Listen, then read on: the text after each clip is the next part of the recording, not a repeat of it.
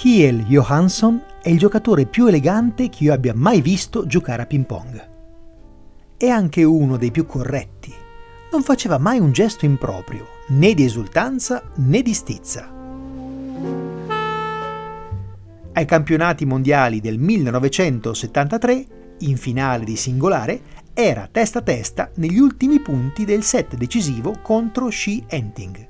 Il cinese ha preso tre spigoli con i quali ha vinto il titolo e Johansson non ha fatto una piega, nemmeno un gesto di sconforto. Si è semplicemente complimentato dandogli la mano. E in quegli stessi mondiali Johansson ha vinto sia a squadre che in doppio con Stellan Bengtsson. Solo la sfortuna gli ha precluso un tris storico.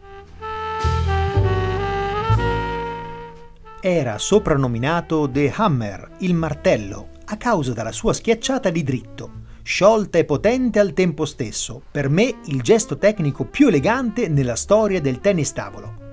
Quando ero ragazzo era il mio idolo e per imitare lui ho cominciato a spalancare la bocca mentre tiravo.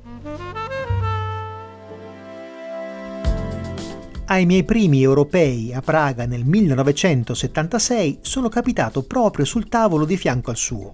Stava giocando il set decisivo di un match importante per diventare il primo italiano della storia ad accedere ai sedicesimi di finale, ma continuava a guardare Johansson.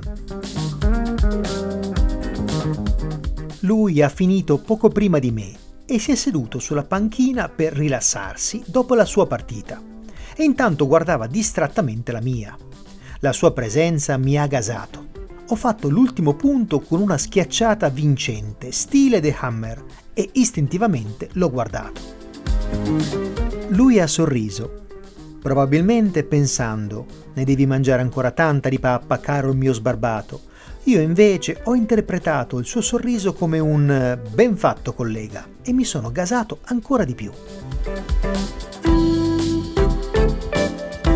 Nel 1976 Johansson era ancora uno dei più forti d'Europa, infatti ha vinto il doppio con Benson. Poi però, l'anno dopo, un tragico evento ha segnato per sempre la sua vita. Nel 1977 Hans Alser, il più caro amico di Kiel, campione del mondo di doppio con lui sia nel 1967 che nel 1969, è morto in un incidente aereo. Kiel non si è più ripreso da quel trauma. Ha smesso di giocare e ha cominciato a bere.